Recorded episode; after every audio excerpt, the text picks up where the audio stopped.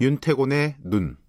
네, 윤태곤의 눈 의제와 전략그룹 더모아의 윤태곤 정치 분석 실장 오늘도 나와 계십니다. 안녕하세요. 네, 안녕하세요. 오늘은 뭐 전반적으로 정치 얘기 쭉 진행이 되네요. 부, 국회가 뭐 많이 돌아가니까 얘기거리도 많이 나오는 거죠. 그렇죠. 예. 이제 뭐 중간에 이게 뭐 강제적 충전기라 그래야 됩니까? 휴식기라 그래야 됩니까? 이런 기간이 길었으니까 그렇게 표현하나요, 요새? 각 당의 전략들이 다 있었을 거예요. 예. 그리고 그 전략의 예고편이라 게 지난주에 나왔어요. 음흠. 지난주라면 대표 연설? 그렇죠. 예. 지난주 수목금 3일 동안 이인영, 나경원, 오신환 원내대표가 연이어 연설을 했거든요. 네. 이걸 보면 이제 각 당이 아, 지금 상황 이렇게 본다. 그리고 음. 나아가서 우리는 이런 식으로 움직이겠다 하는 걸좀 뭐 예측해 한 명씩. 좀 볼까요? 간단하게나마. 예, 이인영 원내대표. 이인영 예. 원내대표 일단 뭐 총론적인 키워드는 공존이었어요. 공존. 공존. 예, 예. 그러니까 국회가 갈등의 장이 됐다. 해결의 장이 아니라 음. 맞는 말이죠. 네. 그러면서 이제 유연한 진보와 합리적 보수가 혁신을 통해 공존해야 된다. 네. 남북 평화를 통해 번영으로 도약해야 된다.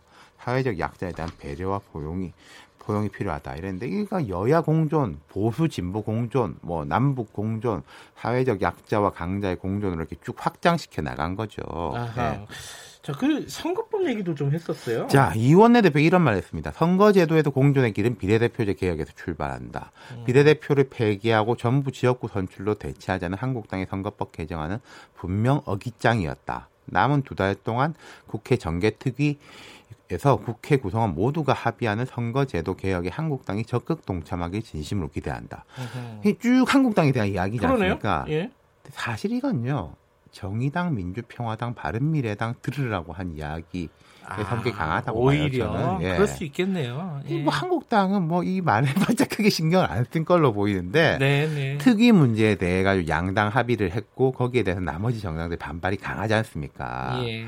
그리고 이 교섭단체 연설을 전후해서 우리 방송에도 이런 이야기 많이 나온 걸로 아는데 민주당이 정개특위 맡을 거다. 예. 나머지 당들 너무 걱정하지 마라. 네, 네.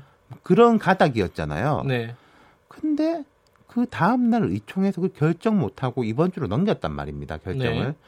최종적으로 어떻게 결정이 될지 모르겠지만은 이게 뭔가 앞으로 불씨가 될 수 있을 거다. 음. 당 상황이 이렇기 때문에 오히려 이인영 원내대표는 이 선거구제 문제에 대해서 더 강하게 말한 게 있다. 이렇게 음. 본다는 거죠. 그래요. 이건 좀 지켜보도록 하고요. 네. 얘기 끝내면 좀 길어지니까. 자, 경제 얘기도 했어요. 자, 다른 영역에 비해서는요, 메시지가 좀 퍼져서 나가는 느낌이었어요. 경제 얘기가? 예, 무슨 예. 말씀이냐면은, 자, 이런 식이었습니다. 노령, 노동 인구의 고령화, 베이비붐 세대 은퇴가 진행되고 있으니까 이분들이 빈곤의 악순환에 빠지지 않도록 공공 일자리 확충이 피- 불가피하다. 하지만 역시 일자리 창출의 주역은 기업이다. 최저임금 급격한 상승은 효과도 있었지만 부작용도 있었다. 자영업에 과감한 투자를 해야 한다. 영세 자영업자가 늘지 않도록 관리해야 한다. 이 결론은 추경으로 귀결되긴 했는데 네. 뭐랄까 지금 정부가 처해 있는 상황이 그대로 드러난 느낌이 들었어요. 이거 중요하다. 근데 음. 이면도 있다. 이게 있어야 되는데 저것도 있다. 이게 청와대나 정부의 지금 메시지도 좀 비슷하거든요. 어떤 식이냐면은 개혁을 우리가 포기한 건 아니다. 하지만 기업의 힘을 실어야 된다. 이런 게 이제 이인영 원내대표의 인식에도. 묻어난 거죠.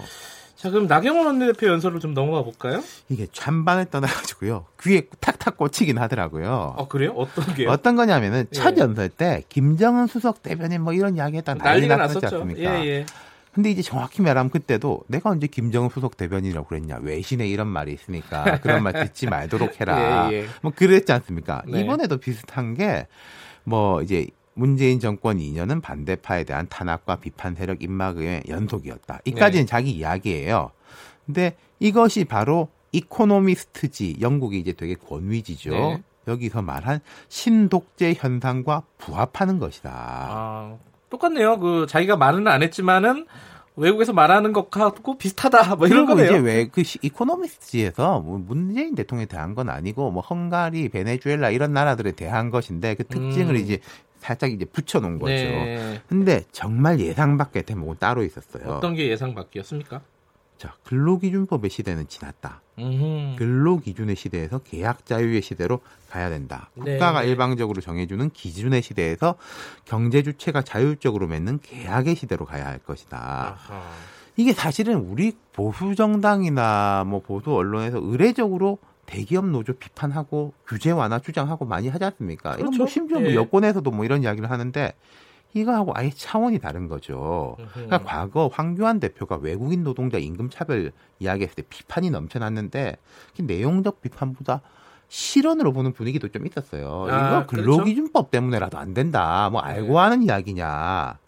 근데 나경원 원내대표의 연설을 보면은 이게 실언이 아니라 뭔가 좀 전략적 변화? 그러니까 한국당이 뭐랄까 지금 기존에 했던 거를 좀 뛰어넘는 어떤 자유지상주의적인 변화. 이게 사실은요.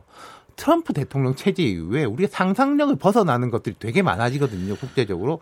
그럼 한국당도 약간 그런 흐름으로 가는 거 아닌가. 이런 식으로 된다면은 뭐 기존의 좌우 갈등을 넘어서는 새로운 갈등이 전개될 가능성도 좀 엿보였어요. 아예 근로기준법을 어 뭐랄까 없, 없는 셈 치고 그러니까 예. 각자 노동자하고 그 고용주가 일대일로 알아서 하라. 근로기준법이란 건 노조도 못하는 사람들을 보호하기 위한 것이었는데 알아서 하시오라고 하면은 벌거벗고 나서는 거 되잖아요. 이게 전략적이라 그러면은 굉장히 큰 파란이 그렇죠. 예상이 되는 앞으로 거죠. 정기국회를 좀 봐야 될 것 같아요. 이 부분은. 알겠습니다. 여기까지 듣겠습니다. 고맙습니다. 감사합니다. 윤태곤 실장이었고요. 잠시 후 3부에서 다시 뵙겠습니다.